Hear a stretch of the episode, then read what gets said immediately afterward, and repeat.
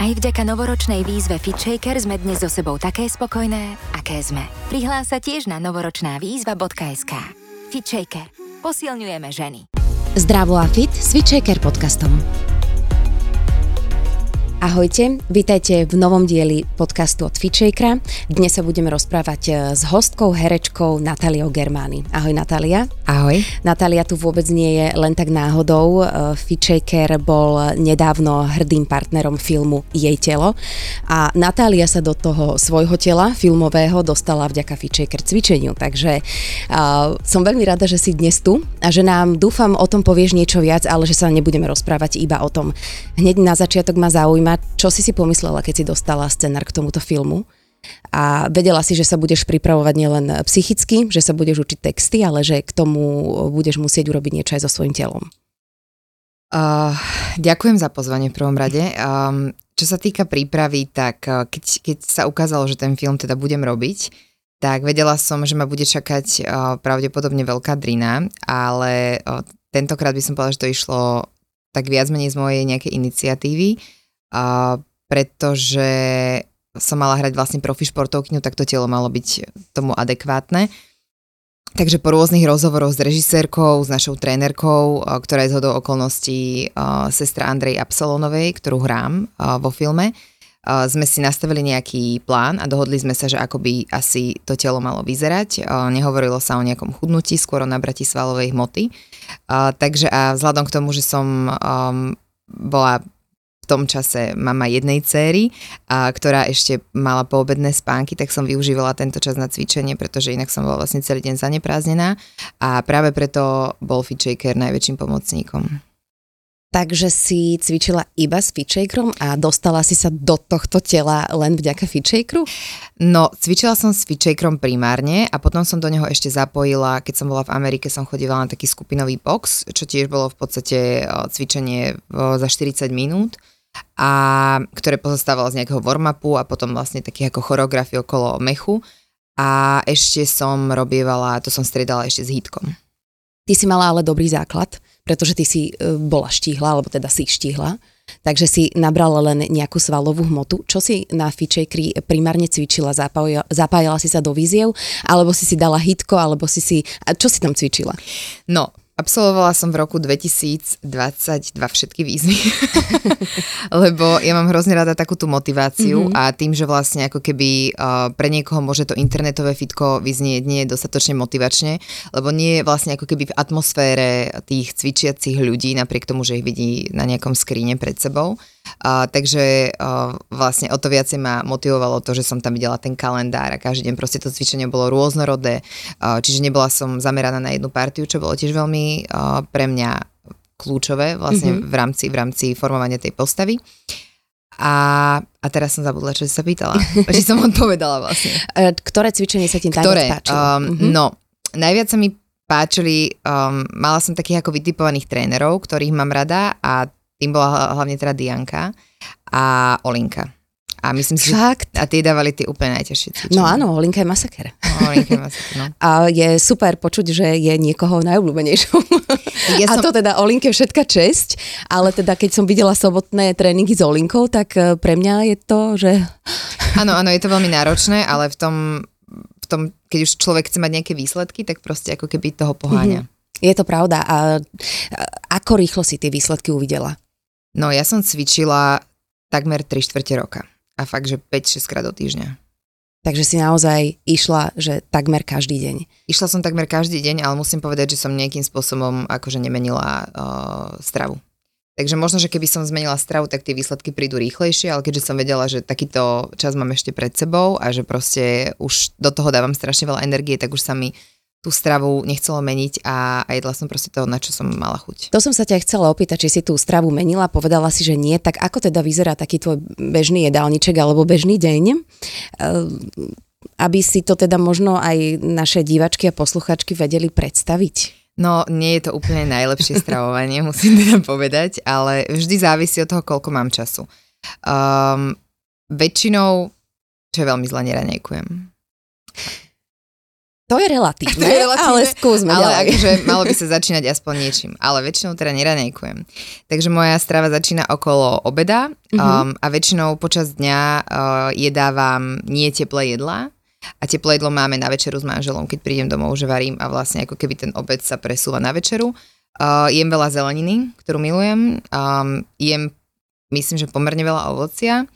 Ale musím povedať, že jem aj blbosti, jem aj sladkosti, jem aj čipsy. Jem aj veci, ktoré by som postupne chcela z toho jedálnička vynechávať, ale zatiaľ to beriem tak, že proste si dám to, na čo má to telo chuť. 80 ku 20 sa hovorí. Hej? No. Takže, no jasné, OK. takže je to v pohode. Vyzeral takto tvoj režim, aj keď si bola v Amerike, tam si hovorila, že si ešte navštevovala box, ale čo sa strávy týka, predsa len je tam viac možností, trochu iná strava, e, niečo, na čo nie sme možno úplne tak zvyknutí v našich podmienkach. Mhm.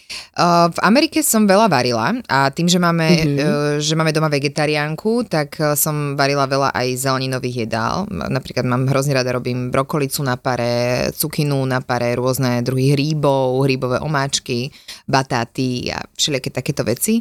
A, a potom sú tam zaujímavé reštaurácie, ktoré u, u nás nenájdete. Napríklad hneď vedľa domu máme etiópsku reštauráciu. A tá je vlastne taká ako typická tým, že sa podáva taký veľký, pomerne, no, podľa mňa skoro až takýto vlastne ako keby chleba, oni to volajú chleba, ale je to vlastne ako palacinka. Je to z takej špeciálnej obilniny, ktorá neviem ako sa volá, ale je kyslá. Čiže ten chleba je taký ako kyslý, veľmi špecifický. Dá sa robiť aj v bezlepkovej verzii a na to sa vlastne položia také kôpky rôznych omáčok, či už sú mesové, zeleninové, alebo sú to nejaké zo, strukoviny a vlastne potom sa trhá to a vlastne je sa to rukou. Takže je to ako vždy, keď k nám niekto príde, tak ho berieme do etiópskej, lebo je to také ako zvláštnosť pre nás. Takže a myslím si, že to je ako zdravé jedlo. Mhm. Ty si podľa mňa veľmi dobrý respondent na to, aby si motivovala všetky e, možno začínajúce, ale aj pokračujúce fitšejkračky k tomu, aby dosiahli nejaký ten svoj cieľ, pretože sama si mama, Aktuálne teda už máš aj e, druhé dieťatko, veľmi malé. Ako sa to dá všetko sklbiť, aby si aj cvičila, aj sa starala o deti, aj varila, aj sa venovala práci, ktorá vôbec nie je jednoduchá? No, No. je to taký ako dobrý time management, Mhm. mm-hmm. ktorý vždy musí pred nejakým projektom, že musíme ako zasadnúť rodina a spraviť si ako taký časový plán, ako to všetko stihnúť. Čo mi veľmi uľahčí situáciu, že skoro všade chodím s deťmi, lebo proste je Nemáš pre mňa na výber. komplikované uh, niekam ich zaniesť, priniesť a tak ďalej, takže kam sa dá, tak ich berieme. Preto tu mám dnes aj dve deti. a, a čo sa týka cvičenia, tak ja som ja som cvičila naozaj úplne hocikedy. Keď mi to proste nevyšlo cez deň, tak som išla cvičiť proste o 11. alebo o 12. A keď mám raz ako plán, tak naozaj ho proste dodržiavam. Akože v noci? Áno. Aha, a čo tvoj spánkový režim? Uh, spánkový... už je aj tak... Nie, nie, nie, práve, že ja, ja, ja veľmi, spánok je pre mňa ako úplne alfa omega Mhm. mm-hmm. a mám šťastie, že obidve deti boli veľmi dobre spali, aj jedna, aj druhá, e, vlastne ako keby, že som sa vždy vyspala. No a ja chodím vám akože neskôršie spať, ale zase nemusím tak skoro vstávať. Teraz vlastne prvýkrát um, už som limitovaná tým, že staršia chodí do škôlky, ale v tom čase vlastne sme mohli si dovoliť uh, spať aj kľudne do 9.30, takže vlastne mm-hmm. mi bolo mm, jedno. Čiže ty si ten typ, uh, že si drič a keď si niečo zaumieníš a stanovíš si nejaký cieľ, tak ideš za ním. No, keby som to nespravila, keby som, lebo poznám sa v tom, že keby som to vynechala jeden deň, tak už polavím. Takže ja vlastne ako keby musím nabehnúť na takú vlnu a, a motivovať sa vlastne všetkými možnými zdrojmi, aby som to spravila. Uh-huh. A čo by si možno odporúčala ženám, ktoré už o 11. nevládzu cvičiť? Čo poháňalo teba? No, asi najviac to bolo tie výsledky. Um, jednak to, že samozrejme mala som obrovskú motiváciu v tom, že som musela, pretože proste som si to zaumienila a bola som tak už dohodnutá s ľuďmi proste okolo filmu. Ale aj to, že človek vlastne postupne vidí na sebe, začne badať tie výsledky, um, je super sa fotiť. Podľa mňa je úplná hlúpo sa vážiť, lebo proste napríklad v mojom prípade ja som neschudla ani gram, proste iba, lebo som nabrala svalovú hmotu, ale to telo vlastne vyzeralo úplne inak. Takže mm, Takže podľa mňa je najlepšie akože sa fakt fotiť po nejakom čase a vidieť proste postupne tie výsledky, ako odchádza tuk a, a vzniká svalstvo. Uh-huh. A keby sme išli e, k tomu filmu, kde si často aj odhalená dosť, e, že to tvoje telo vidno, mala si aj väčšie sebavedomie vďaka tomu, že si ho mala vyšportovanejšie? Určite. Čo to, čo to spravilo s tebou, akože vnútorne? No tak jasné, lebo zrazu proste človek prestane úplne riešiť, um, že je vlastne hrdý na to, ako vyzerá. Hrdo vlastne chodí s tou svojou postavou, nehoviem. Ja som nikdy ako nemala nejaké um, proste problémy alebo mindráky so, so svojou postavou, ale nikdy som nebola v takej forme, aké som bola teraz. Takže um, áno, proste som rada a hrdo chodila s tou postavou po svete. Čo bolo najťažšie podľa teba na nakrúcaní toho filmu? Um, povedala by som, že asi všetko. Nemám nejakú etapu, ktorá by bola nejako zvlášť jednoduchá, lebo vlastne všetky tie jej uh, životné alebo časti toho jej príbehu um, na ňu, ako aj na jej telo, aj na jej psychiku kladli strašne veľký tlak a, a napätie. A čiže vlastne v tej, v tej športovej časti to bolo hlavne presne o tej príprave a o, tých, o tom samotnom výkone, Hrozne bola nepríjemná pre mňa napríklad tá studená voda v bazénoch, proste o 4 ráno, keď sme mali nástup a podobné záležitosti. Um, potom, čo sa týka tej časti v pornopriemysle, tak samozrejme to je človeku proste nekomfortné. To bože ešte, keď sa vlastne pri tom ako natáča, je tam okolo celý štáb, takže um, to bola taká ako zvláštnosť, prvýkrát som to zažila. A, a v tej tretej časti um, je vlastne oznamujú, že má rakovinu, takže tiež to nebolo úplne jednoduché. Čo bolo strašnou zaujímavosťou je, že do všetkých takých tých mini rolí, uh, do ktorých sa dalo, režisérka obsadila ako autentických ľudí. Takže vlastne som sa stretávala s olimpioničkami, s pornoherečkami a pornohercami a vlastne s doktorom, ktorý, um, ktorý oznamuje smrteľné diagnózy. Mm-hmm. Aj by ma napadlo, že či ste si ako herečky tými pornoherečkami vymenili nejaké skúsenosti, že či je to iné v tom priemysle ako v normálnom hereckom. Ale... Mm, no, ja musím teda povedať, že som sa zdržala tak trochu ako bokom, bokom mm-hmm. lebo inak mám pocit, že by ma to už úplne ako rozsekalo, lebo bol tam naozaj zvláštna atmosféra takého mm, dusna, čo tam lietalo proste vo vzduchu. Je to, je to zvláštne vidieť v priamom prenose proste ako človek búra tie hranice svojej intimity. A, a pre mňa to vôbec nebolo teda prirodzené. Uh-huh. A mňa celkom zaujalo aj to, ako si hovorila, že e, v tej prvej časti bol kladený dôraz na to, na to jej telo, na, to, na ten jej výkon. A ty si ale v podstate v tom reálnom svojom živote tiež niečo podobné zažila, keď si sa rozhodla, že toto svoje telo trochu zmeníš. Kde si myslíš, že je tá hranica? Hranica čoho myslíš? Hranica toho, že už, už je to veľa. Už, už, je toho veľa? Už je toho veľa. Už, už že už to preháňame, že už mm-hmm. je to mhm. možno závislosť, alebo už je to niečo nezdravé. Um, podľa mňa je to veľmi individuálne. Podľa mňa má tu človek má, každý človek má tú hranicu nastavenú niekde úplne inde a musí sa podľa mňa pozorovať. Je dobré um, mať nejakú spätnú väzbu od okolia a a poznám proste ľudí, ktorí prepadli cvičeniu tak, že to sa stalo vlastne ako, že sa stalo závislosťou. Takže asi len to proste, um, neviem, že ak niekto má nejaký, nejaký nábeh na, na niečo podobné, tak asi by som sa konfrontovala proste s niekým v mojom okolí a spýtala sa ho, či som ešte ako v poriadku, alebo už to je cez hranicu. Ako to vyzeralo po nakrúcaní toho filmu s tebou a s tvojim cvičením? Zostala si mu verná, alebo si si dala pauzu? Uh, tesne po filme som si dala pauzu um, a vlastne tesne po filme som otehotnela. Takže, takže si mala úplnú pauzu. Takže som mala úplnú pauzu a musím povedať, že teda to bolo plánované a bolo to plánované aj z toho dôvodu, že, že sme chceli druhé dieťa, že sme si povedali, že po tomto filme je naozaj ako výnimočný čas, že ak, ak teda nikdy nie je ten správny čas, tak toto bol naozaj ten správny čas, lebo ja som sa trebovala trochu um, od toho celého odstrihnúť. A Takže vlastne som, ale môžem teda povedať, že počas tehotenstva som stále robievala uh, gravid jogu alebo proste nejaké také naťahovacie cvičenie, takže ostala som cvičeniu verná uh-huh.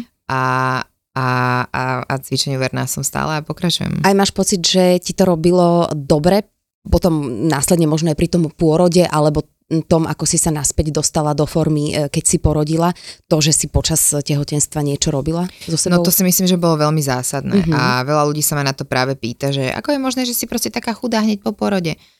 A uh, keďže to môžem porovnať s prvým tehotenstvom, kde som neabsolvovala tú ročnú prípravu, tak uh, už len to samotné tehotenstvo malo úplne iný priebeh, čo sa týkalo nejakých um, proste priberania alebo čo sa týkalo nejaké formy, uh, kondičky, Uh, samozrejme veľa tam zohráva aj to, že mám trojročné dieťa, s ktorým proste robím strašne veľa aktivít, ale musím teda povedať, že naozaj som sa ako extrémne rýchlo dostala do formy po porode, akože v priebehu týždňa a pol.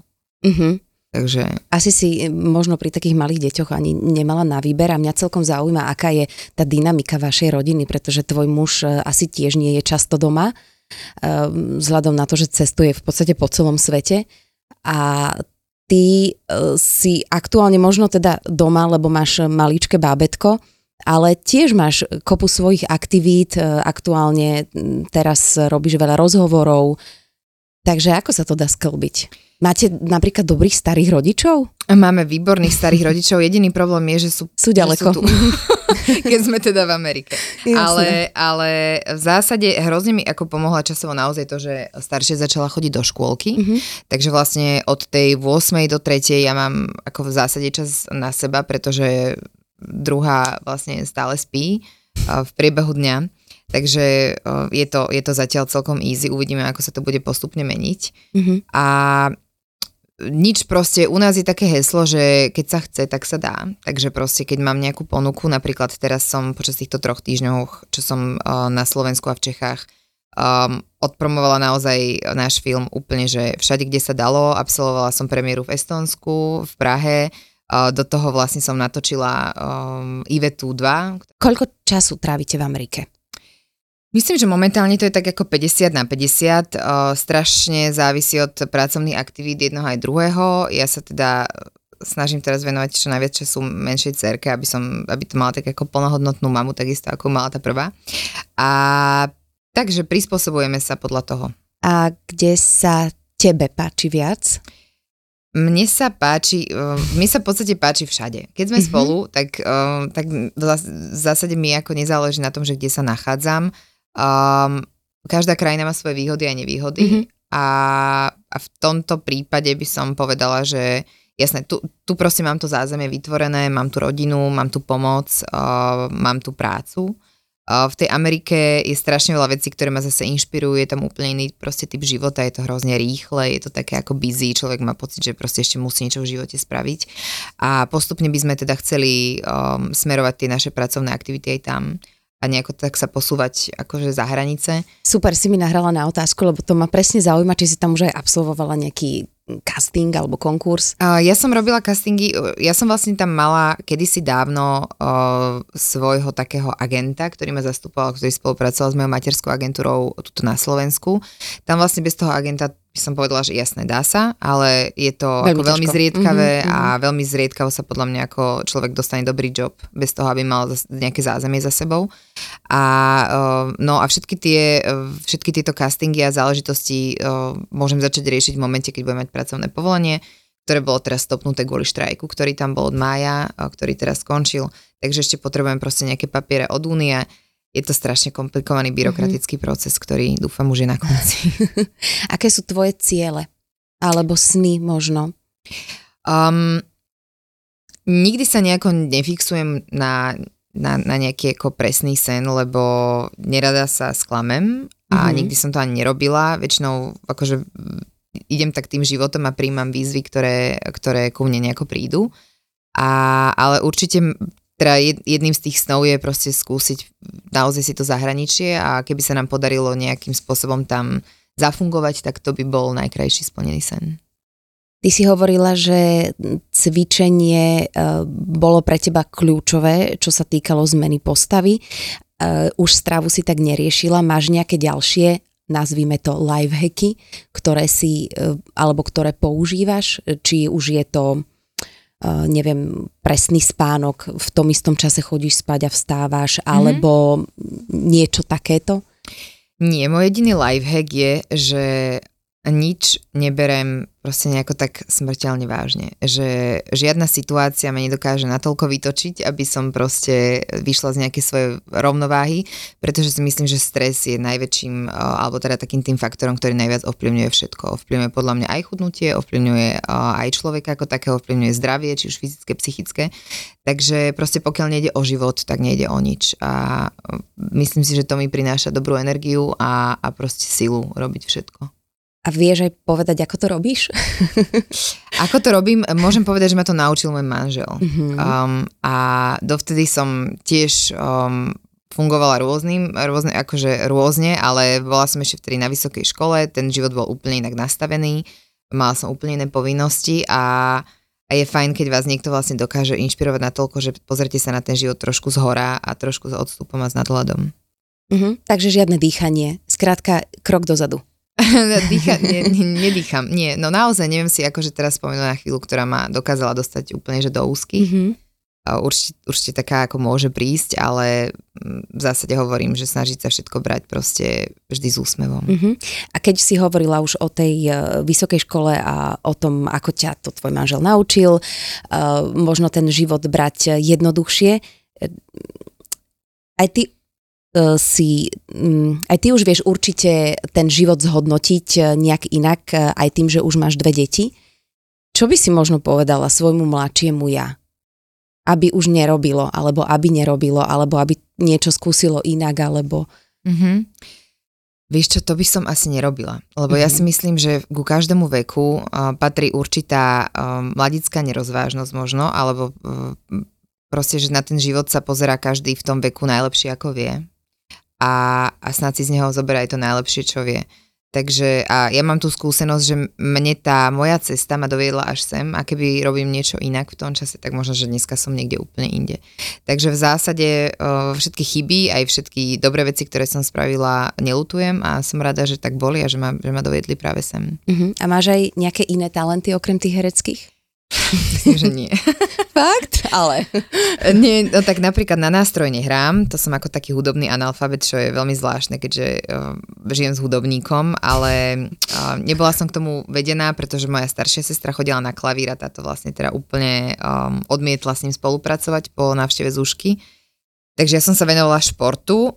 Uh, myslím, že som športovo nadaná, um, že sa rýchlo učím uh-huh. akýkoľvek disciplíne a ešte viem aj trochu spievať, ale hrozne sa hambím.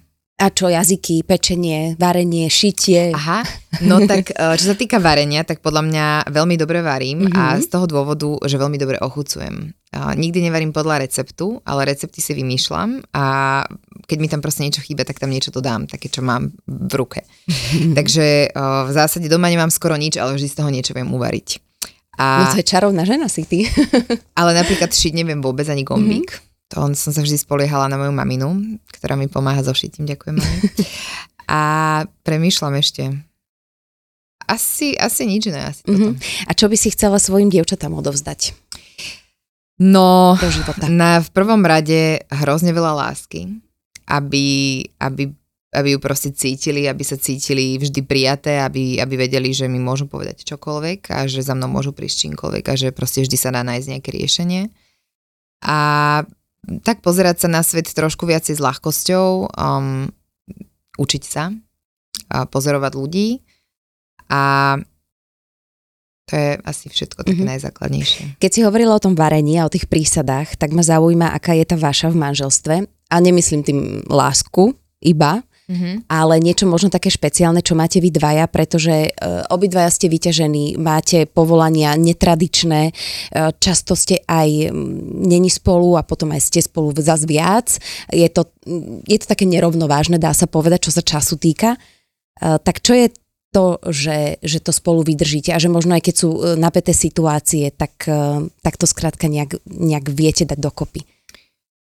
No u nás je asi podľa mňa najdôležitejšia, teda okrem toho, že sa milujeme komunikácia, by som povedala, že všetko si vieme odkomunikovať. Sme, aj keď nie sme spolu fyzicky, tak sme v neustálom kontakte.